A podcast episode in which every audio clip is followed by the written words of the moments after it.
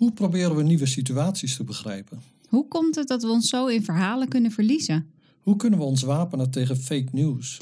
Hoe creëren we samenhang in losse zinnen om verhalen te begrijpen? Waarom horen we soms vreemde teksten in liedjes? Waarom zijn complotverhalen zo aantrekkelijk? Hoe beïnvloeden klanken onze interpretatie van taal? Hoe begrijpen we het gedrag van anderen?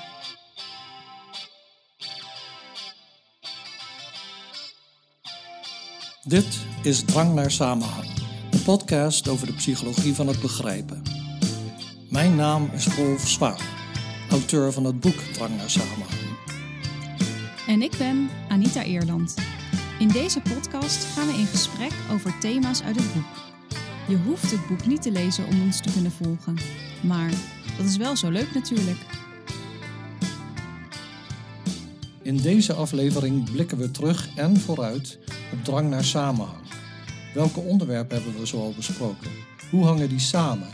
En waar willen we het in een nieuwe reeks nog over gaan hebben? Ja, we zijn begonnen met een greep uit de vragen die we in de afgelopen 14 afleveringen uh, van deze podcast hebben geprobeerd te beantwoorden. En hoewel we dus al heel veel onderwerpen hebben besproken, blijven er nog genoeg onderwerpen over. Um, dus dit is wel voorlopig de laatste aflevering, maar na een korte pauze komen we zeker terug. En uh, beste luisteraar, we zouden het heel leuk vinden om te horen welke onderwerpen dan volgens jou zeker aan bod moeten komen. Dus heb je daar ideeën over? Laat het ons weten. En blijf vooral luisteren tot het eind van deze aflevering, want dan hebben we nog een leuke actie voor je. Nou, in uh, ja, deze afgelopen veertien uh, afleveringen hebben we het eigenlijk gehad over begrijpen aan de hand van een aantal thema's. En je kan er vijf zo uitlichten. het eerste thema is bijvoorbeeld taal. Het tweede thema verhalen. Je zou kunnen zeggen verhalen bestaan toch uit taal, maar dat hoeft niet, want je hebt ook films, beeldverhalen enzovoort. Dus verhalen kun je een beetje loszien van taal. Mhm. Dan hebben we het gehad over het begrijpen van gebeurtenissen. We hebben het gehad over denkprocessen. En we hebben het gehad over obstakels tot begrip. En uh, ja, dus al die thema's komen ook in het boek voor. En de ene aflevering overlapt wat meer met het boek dan de ander. Mm -hmm. uh, maar er is nooit volledige overlap en nooit helemaal geen overlap. Um, en als je dus kijkt naar taal, hè, en, het eerste thema dat ik noemde, je zou het uh, begrijpen van taal kunnen zien als gestuurd denken. Dat zeg ik ook in aflevering 1. Uh, dus als je begrijpen opvat als het bouwen van situatiemodellen. -hmm. Dus mentale voorstellingen van een situatie in de werkelijkheid of in een fictionele wereld.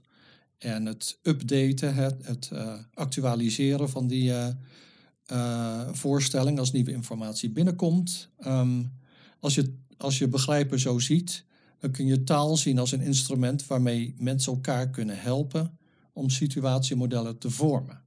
En we hebben het in uh, een aantal afleveringen specifiek over taal gehad. In aflevering 12 bijvoorbeeld hadden we het over de klanken in taal en hoe die ons beïnvloeden, hoe die betekenis kunnen uh, dragen.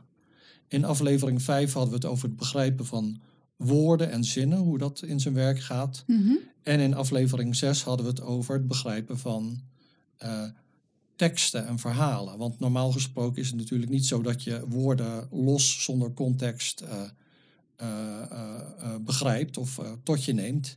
Ze komen voor in zinnen en die zinnen komen voor in verhalen, teksten, betogen, dat soort dingen. Ja, en zelfs losse woorden komen we wel af en toe tegen, maar die zijn dan altijd gepresenteerd in een bepaalde context. Ja, zoals Dus het een- stopwoord waar Ja, ik het over heb in, eh, in het boek. Ja. dat klopt. En eh, we zijn dus van taal, van het microniveau gegaan naar het macroniveau. En je ziet dat op elk van die niveaus eh, taal het vormen van situatiemodellen kan ondersteunen. Ja, en ik zat nog even terug te denken aan al die eh, onbegrip van de week Mhm. eh, ja. stukjes die we steeds hadden opgenomen. En eigenlijk als je daaraan terugdenkt, dan eh, zijn heel veel van die onbegripjes eigenlijk terug te voeren op het niet kunnen bouwen van een coherent situatiemodel. Nou ja, Klopt. Ja. en we hebben al eerder gezegd, of wel vaker gezegd, dat eh, begrijpelijkheid te maken heeft met het kunnen bouwen van een Mhm. coherent situatiemodel. Bij heel veel van die onbegripjes zie je dat dat, dat dus niet lukt. En dat Ja. dat waarschijnlijk dan de oorzaak is van ons onbegrip.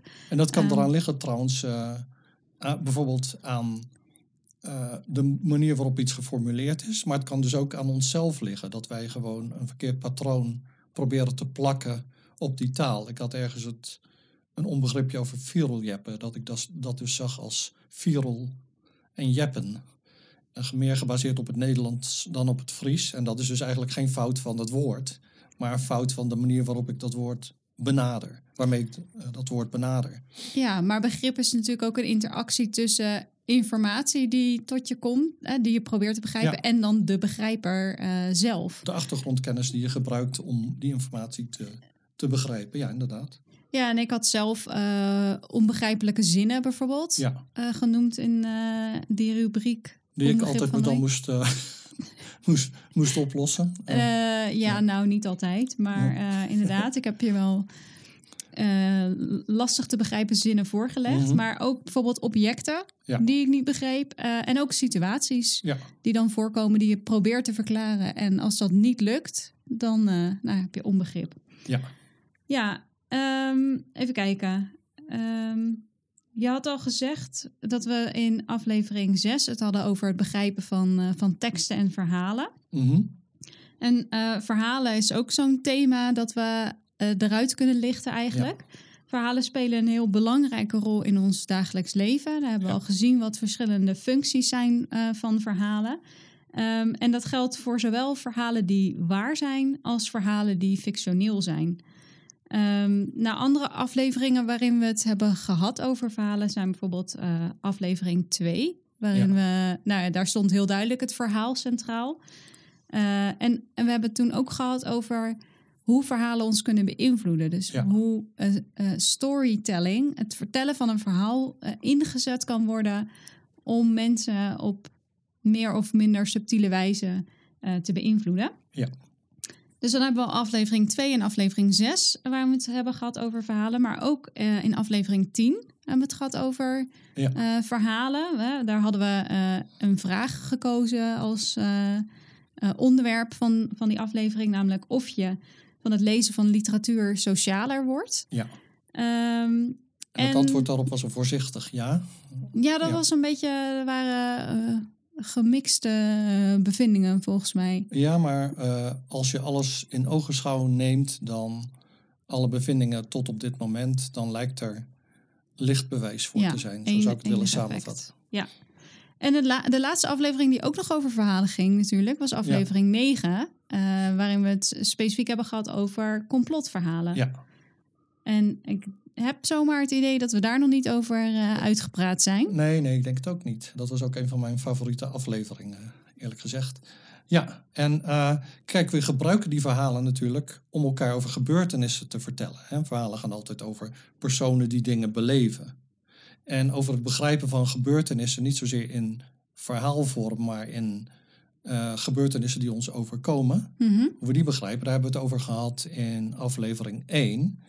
Toen we het hadden over de coronapandemie Ja. en over de, in, en de infodemie. Hè, alle informatie daarover. En hoe kunnen we daar een coherent eh, situatiemodel uit eh, brouwen. En eh, nou, we stonden stil bij hoe je alledaagse gebeurtenissen begrijpt. Waarvoor je dan schema's hebt. Hè, bijvoorbeeld naar een restaurant gaan. Ah, daar is die weer. Ja, het restaurantschema. maar ook dus hele nieuwe gebeurtenissen, zoals die coronapandemie. Ja, en dat, dat, eh, eh, die coronapandemie was natuurlijk helemaal nieuw. Inmiddels eh, zitten we al bijna twee jaar in die Ja. pandemie. En hebben we aardig wat kennis over dat virus verkregen. Mhm. Ehm, maar dat, dat virus blijft zich natuurlijk ontwikkelen. Er komen helaas steeds allemaal nieuwe varianten. En eigenlijk wat je dan ziet is dat we weer een beetje van vooraf aan moeten beginnen met, met hoe we dan die nieuwe variant gaan begrijpen. En Ja. ehm, we hebben dan natuurlijk wel al voorkennis over Mhm. de eerdere varianten en zo. Dus het is niet helemaal hetzelfde als de allereerste keer dat we met dat Nee. coronavirus geconfronteerd werden. Maar, maar het blijft moeilijk om, omdat je. eh, nou ja, je hebt te maken met dingen zoals exponentiële groei. Ik heb het, we hebben het daar nog niet in de podcast over gehad, maar dat zit volgens mij in hoofdstuk 2 of 3 in het boek. Hè, dat mensen moe- moeite hebben om exponentiële groei te begrijpen. Het ziet eruit alsof het allemaal wel meevalt, maar voordat je het weet, heb Ja. je een explosie in het aantal gevallen. En dat blijft mensen maar parten spelen. Ehm, niet alleen eh, ons als burgers, maar ook beleidsmakers, heb ik het idee.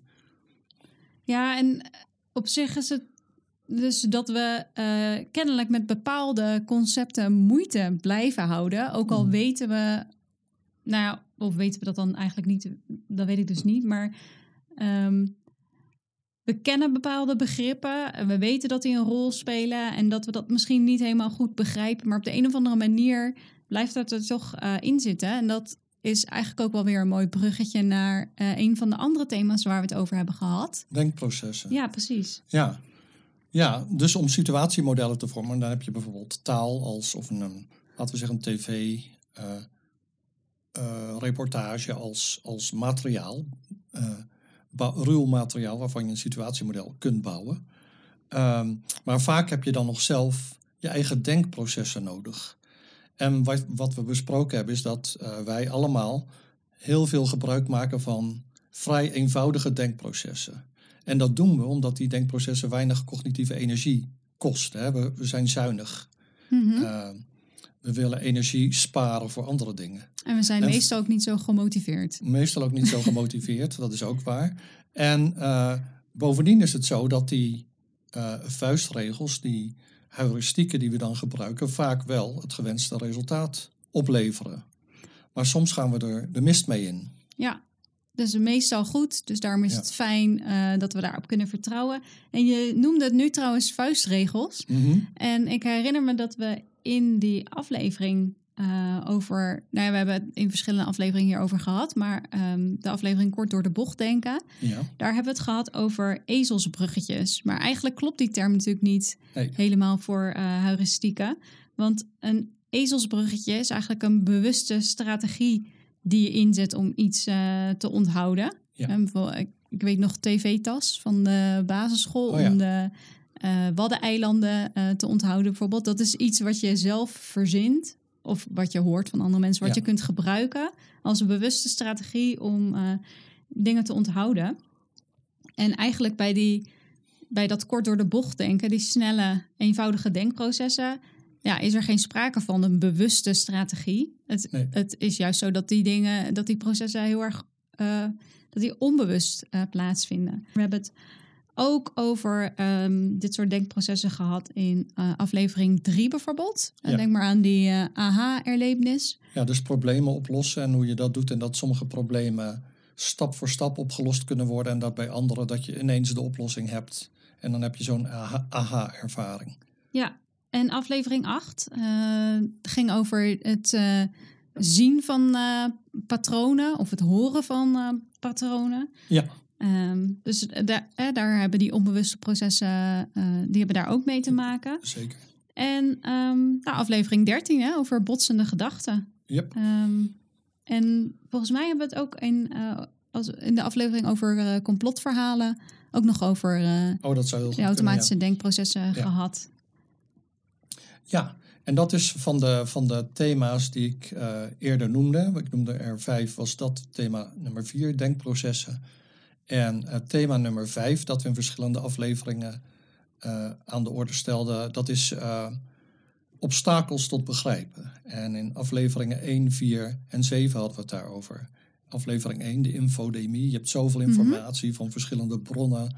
En wat doe je ermee? En wat is betrouwbaar, wat niet? En hoe voeg je het allemaal samen?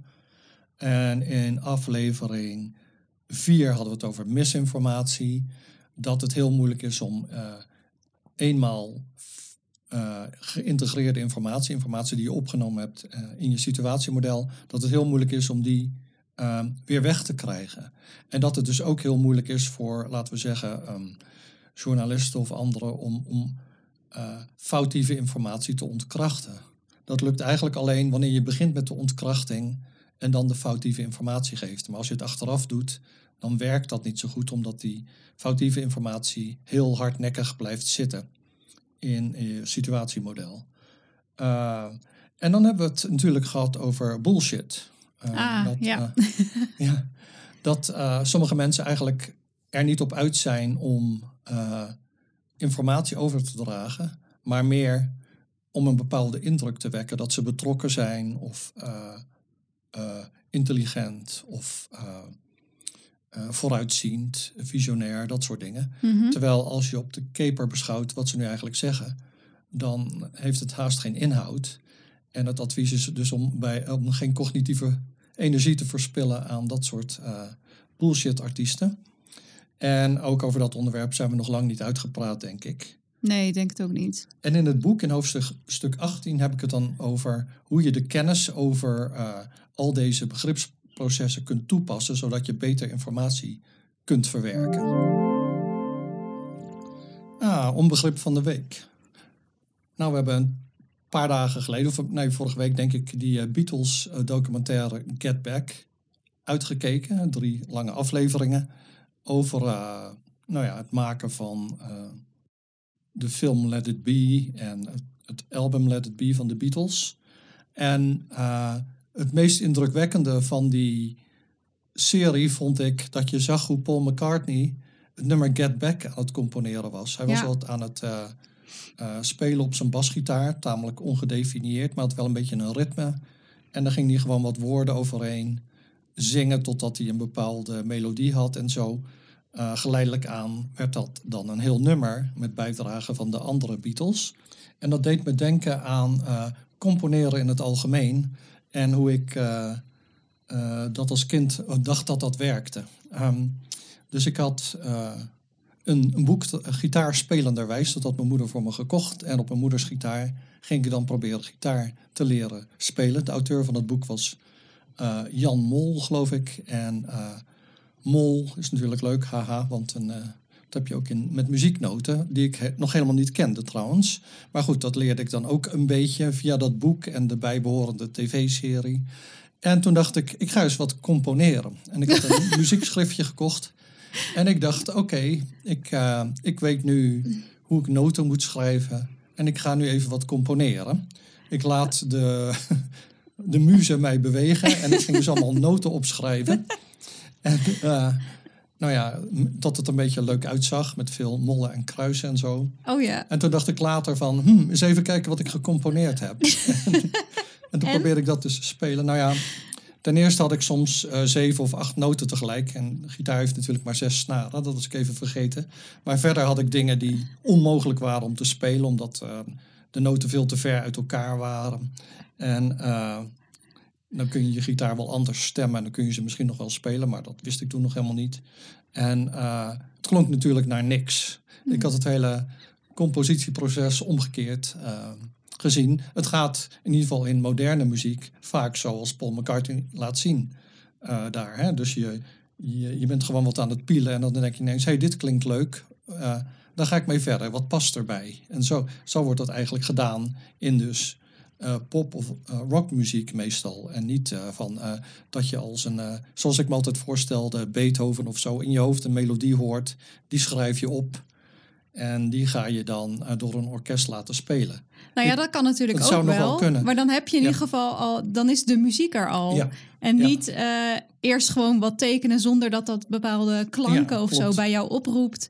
Want eigenlijk toen je aan het tekenen was, had je geen idee wat je aan het doen was. Nee, nee, en ik zou nu een hele simpele melodie zou ik inderdaad in noten kunnen, kunnen uh, vervatten. Of ik kan hem ook meteen spelen, meestal als ik hem in mijn hoofd hoor. Maar ik bedoel, uh, toen kon ik dat echt helemaal niet. En ja, dat was dus echt een totaal verkeerd begrip van hoe componeren werkt. Dus nou ja, dat was mijn onbegrip van de week. Ja, ik heb een andere die, uh, nou ja, logisch. Uh, we hebben nooit natuurlijk precies dezelfde. ik heb ook nooit geprobeerd om te componeren. Er is er eentje van eigenlijk uh, vorig jaar. Want ik herinner me nog goed dat we toen in januari naar Oostenrijk kwamen. Mm -hmm. En um, ik weet niet meer, we hadden boodschappen gedaan of zo. We kwamen in ieder geval thuis en ik zag ineens dat er een sticker op onze voordeur zat. Ja. Een sticker en er stond op 20 C plus M plus B 20. En ehm, nou ja, dit is onbegrip van de week, dus je kunt wel raden dat ik geen idee had waar dit uh, op sloeg. En ik weet nog dat ik uh, dacht, nou ja, wie heeft er nou een sticker op onze deur geplakt? Dat vond ik eigenlijk al een beetje asociaal. En um, toen dacht ik ook nog, want uh, we verhuurden het huis uh, toen ook nog. En we hadden het uh, in de feestdagen verhuurd aan een um, ja, reisorganisatie die, de, die dat dan weer verder ging verhuren. Mm. Dus toen heb ik nog een tijdje gedacht van, ah shit, die organisatie had natuurlijk verschillende groepen mensen of zo. En die hebben ze in verschillende huizen ondergebracht. Dit was vast ja. een soort van teken van um, nou ja, welke groep dan hier mocht verblijven.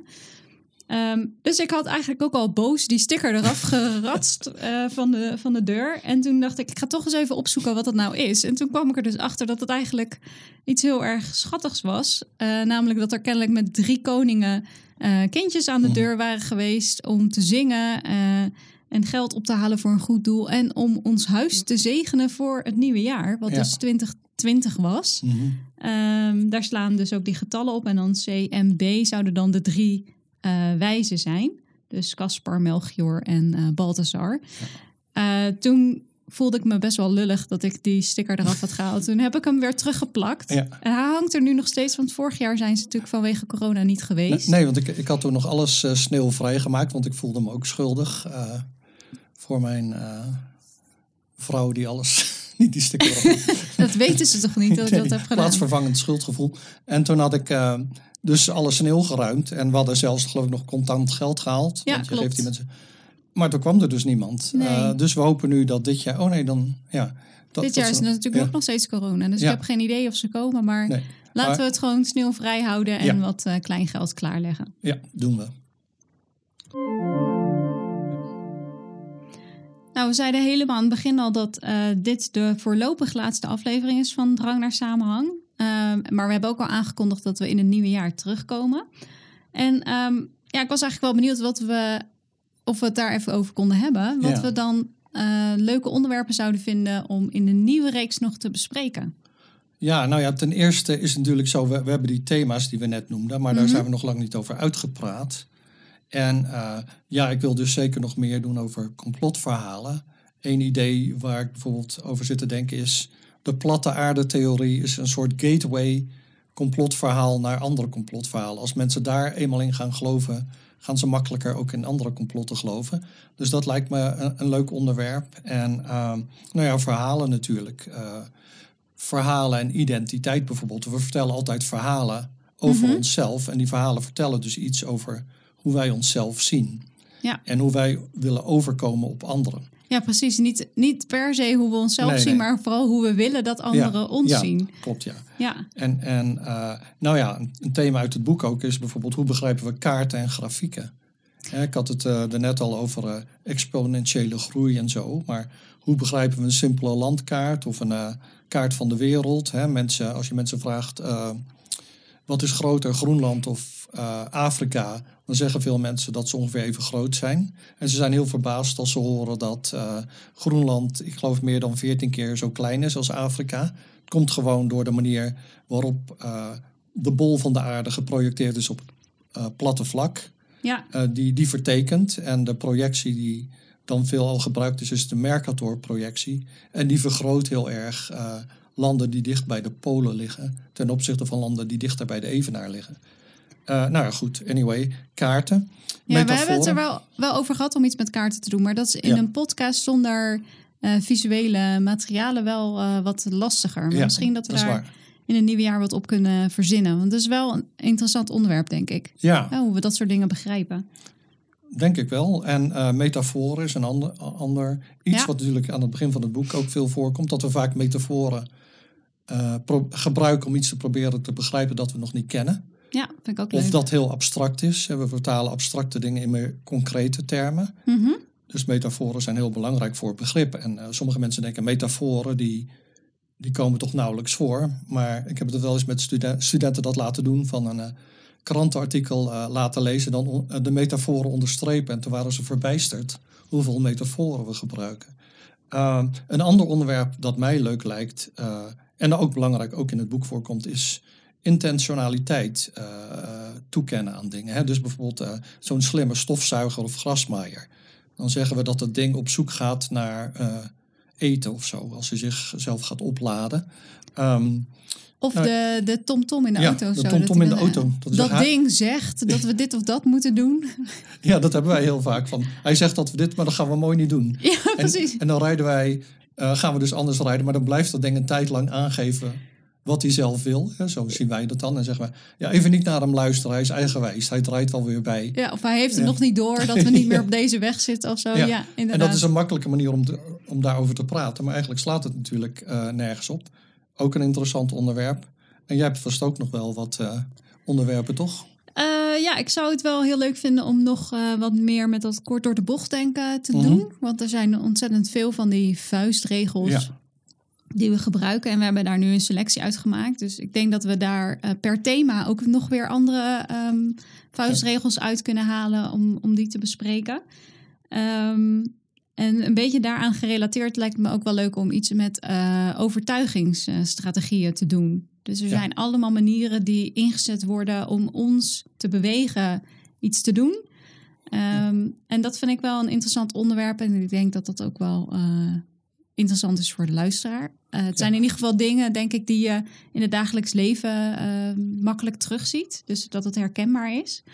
Ehm, en iets waar we nu een beetje aan voorbij zijn gegaan. eh, we hebben het misschien hier en daar aangestipt, maar ehm, emoties. Mhm. Daar zou ik het ook wel graag nog over willen hebben. Dus wat zijn dat dan precies? Wat is de functie daarvan? Hoe begrijpen we die van onszelf, van andere mensen? En hoe beïnvloeden ze Ehm, hoe wij begrijpen? Ja, precies. Dus ik, eh, ja, dat zijn wel eh, onderwerpen waar ik zelf graag nog op, eh, op terug zou willen komen of mee zou willen beginnen. En ja, iets waar we het helemaal eigenlijk nooit over hebben, ja, waar ik het in het boek ook niet over heb, is het brein. Ja, zou je toch denken dat dat een Ja. onderwerp is voor Niet omdat ik er begrijpen? niets van weet of zo, maar veel van het onderzoek, ja, het klinkt misschien lullig om te zeggen, maar vond ik niet relevant voor wat ik wilde bespreken. Is niet diagnostisch, voegt niks toe aan de gedragsexperimenten die we kennen. Dat is mijn mening en die, dat zie je terug in het, eh, in het boek, maar ook in de podcast. En, maar het is wel een interessante vraag. Hebben we onderzoek naar het brein nodig om begrijpen te begrijpen? Hmm. Kun je met breinexperimenten iets aantonen wat je niet kunt aantonen met gedragsexperimenten? Ja, En ik las daar toevallig eerder vandaag een interessant artikel over van Iris uh. Het staat in uh, Scientific American. zetten we in de show notes. Ja. En eh, zij zegt, en dat, dat is ook eh, bekend uit onderzoek, mensen en ook de pers zijn verliefd op, het, eh, op verklaringen die gebaseerd zijn op het brein. Of daarop gebaseerd lijken te zijn. Dus eerder onderzoek toont bijvoorbeeld aan dat mensen wetenschappelijke bevindingen overtuigender vinden als er een plaatje van het brein naast staat. Ook zelfs als dat plaatje totaal niet relevant is voor wat er in dat artikel beschreven wordt. Dat wordt genoemd de seductive allure van, eh, van dus dat breinonderzoek. En eh, datzelfde is wanneer er eh, van dat neurojargon wordt gebruikt. En je ziet dat heel veel in de populaire pers. Hè. De hersenen dit, het huppelde brein heb je met van alles. Je hebt honderden boektitels met het huppelde brein. Ehm, en eh, ja, Barrett zegt in dit artikel, ja, als, je, als jouw peuter eh, boos is of zo, dan hoef je niet eh, hersenactivatie te meten. Dat zie je aan het gedrag. En ehm, ze komt met een wel leuk voorbeeld uit haar eigen onderzoek. En ze zegt daarin, eh, in dat voorbeeld van, stel dat je een klinicus bent en een diagnose moet stellen van een patiënt die misschien autisme heeft. En de diagnostische test die jij wil uitvoeren, heeft betrekking op, op iets wat heel goed eh, onderzocht is. Eh, een kenmerk van autisme, namelijk dat personen met autisme mo- moeite hebben om uit te maken wat andere mensen zouden kunnen weten. Ah, dat is Theory of Mind, hè? Ja. Daar hebben we het ook over gehad in aflevering 10, volgens mij. Ja, ja en, en daar was dan het punt van eh, jouw theory of mind wordt eh, sterker als je literatuur leest. Hè? Dat is een beetje de het punt van dit onderzoek. Ja. Maar goed, hier gaat het dus om een eh, patiënt mogelijk met autisme. En hoe ga je dat nu meten? Nou, zegt eh, je laat die patiënt een video zien met een personage, Bob, die de autosleutels van een ander personage, Jane, verplaatst wanneer ze niet kijkt. Dus Bob weet wel waar de sleutels zijn en Jane niet. Ja, dat is gewoon de Sally Ann Ja, task. ja, maar dan, precies. eh, Bob en Jane. ja, precies. En dan, ehm, maar het is dus zo dat de patiënt, die weet net zoals Bob wel waar de sleutels zijn. Maar de vraag is nu, eh, hij, hij moet weten eigenlijk dat Jane het dus niet weet. Dus eh, als je dan moet gaan voorspellen waar gaat Jane zoeken, dan, moet je, dan gaat Jane dus niet zoeken waar Bob de sleutels heeft gelegd. Ze gaat zoeken waar zij ze heeft achtergelaten. Maar als ze dat dus gaat doen, dan zou die patiënt dus eh, verbaasd moeten zijn. Want die verwacht dat ze gaat zoeken bij eh, waar, waar Bob de sleutels heeft neergelegd. Ja, omdat Ja. die eh, patiënt dat zelf weet. Ja, die weet dat zelf en die denkt dan Jane dat dus ook weet. Ja, En nou ja, dus je moet detecteren of die patiënt nu verbaasd is of niet. En op dat moment heb je dan een keuze in het voorbeeld van Barent. Ehm, je kunt ofwel het gedrag van de patiënt activeren, eh, ofwel je kunt hersenactivatie meten. Wat zei ik? Op- activeren. oh, ik bedoelde observeren. Ja, sorry. Ja, dus het, je kunt het gedrag van de patiënt observeren door bijvoorbeeld zijn oogbewegingen te meten. En dan kun je bijvoorbeeld eh, vaststellen dat de pa- eh, patiënt lange tijd naar Jane staart, bijvoorbeeld. Of naar de plaats waar Bob de sleutels heeft neergelegd. Maar niet naar de plaats waar Jane naartoe gaat. Hè? Dus hij, eh, die oogbewegingen vertellen je dan wat de patiënt echt denkt. Maar dat is gedrag. maar die kunt- oogbewegingen meet je dan op het moment dat iemand kijkt naar plaatjes of zo van die. Ja, hij kijkt naar de dus- video. Hij ziet de video. Ja, ja. En eh, het andere is dat je dus die hersenactivatie meet. En dan kun je iets meten wat dan een spike heet. eh, Iets dat, dat eh, iets omhoog schiet, hè, een bepaalde waarde. En dat geeft dan de ma- mate van verrassing aan. En dan is de vraag, welke test is beter? Dat, dat is eigenlijk het hele punt van dit hele voorbeeld. Een proefpersoon moet zeggen, welke test zou jij gebruiken? En dan gaan de meeste mensen zeggen, die test van de hersenactivatie. Terwijl die niet beter is dan die andere test. Hij is zelfs slechter, zou ik zeggen, want eh, hij geeft niet aan precies waar die persoon naar kijkt. En hij is ook slechter omdat hij veel duurder is. Eh, en veel meer tijd kost en zo. Dus eh, dat geeft ook maar aan dat mensen dus een, een, een vooroordeel hebben ten gunste van eh, onderzoek met hersenactivatie. Ja, Maar, zegt Barent, dit verklaart nog steeds niet waarom het brein zo irrationeel populair is in wetenschappelijke verklaringen. En ze komt dan met een idee waarom dit zo zou kunnen zijn. En dat lijkt me leuk voor, om ook een keer een aflevering over te maken. Dus dit is eigenlijk meer een soort teaser. Maar eh, nu moeten we wel, hè? nu moeten we wel. Dat is het nadeel dan weer wel van een teaser. Ja. Nou ja, we hebben het gehad over de onderwerpen die wij eh, interessant zouden vinden voor een nieuw seizoen. We hebben Ja. niks eh, beloofd natuurlijk. Dat is waar. En wat misschien ook wel leuk is, is om te weten wat onze luisteraars nou zouden willen weten. Ja. Ja, dus zijn er nog onderwerpen die we nu nog niet hebben behandeld eh, en die we ook niet net hebben opgenoemd, ehm, maar die je wel graag eh, besproken zou eh, willen zien? Ehm, want ja, dan zou, zouden wij dat denk ik heel leuk vinden om te weten. Dus als je nu luistert en je hebt een goed idee, Laat ons dan weten waar je wil dat wij het over gaan hebben in een eh, nieuwe reeks. En dat kan via Twitter. We zijn te vinden bij @drankkast eh, of via e-mail drankkast@gmail.com. Ja, en we sluiten af met een actie hè, die jij al aankondigde. Ja, We gaan namelijk een eh, door mij ge- gesigneerd exemplaar van het boek Drang naar Samenhang eh, verloten onder alle luisteraars die een mailtje sturen naar eh Drankcast of drankkast moet ik zeggen, at gmail.com. Dus niet drankkast, maar drang. ik snap wel als mensen denken dat dat het e-mailadres is, maar dat is het dus niet. Nee, ik zag laatst ook al iemand die had het over mijn boek op LinkedIn en die had het over drank naar samenhang. Oh, hoe zou dat toch komen? ja, maar dus de D-R-A-N-G-C-A-S-T at gmail.com. Ik zal het ook nog wel eh, even in de show notes zetten, dan kunnen mensen het nalezen. Ja. En je zei eh, één boek? Nou, la- laten we er drie doen. Ja. Ja. Oké, dus we gaan drie gesigneerde exemplaren van Drang naar Samenhang verloten. Eh, en wanneer gaan we dat doen? Nou, laten we zeggen dat we de winnaars gaan trekken op eh 5 januari. Dus als je kans wil maken op een boek, dan moet je zorgen dat je mailtje voor 5 januari bij ons binnen is. En mocht je een van de gelukkige winnaars zijn, dan nemen we per mail contact met je op op 5 januari, zodat we je adres kunnen krijgen en je het boek kunnen toesturen. Oké, nou volgens mij eh, zijn we aan het eind gekomen dan van deze voorlopig laatste aflevering. Ja. Eh, voor de luisteraars die deze aflevering nog voor de kerstdagen beluisteren, Uh, we wensen jullie heel fijne feestdagen toe en we zien jullie graag terug in het nieuwe jaar. Ja, tot dan. Vond je dit een leuke aflevering?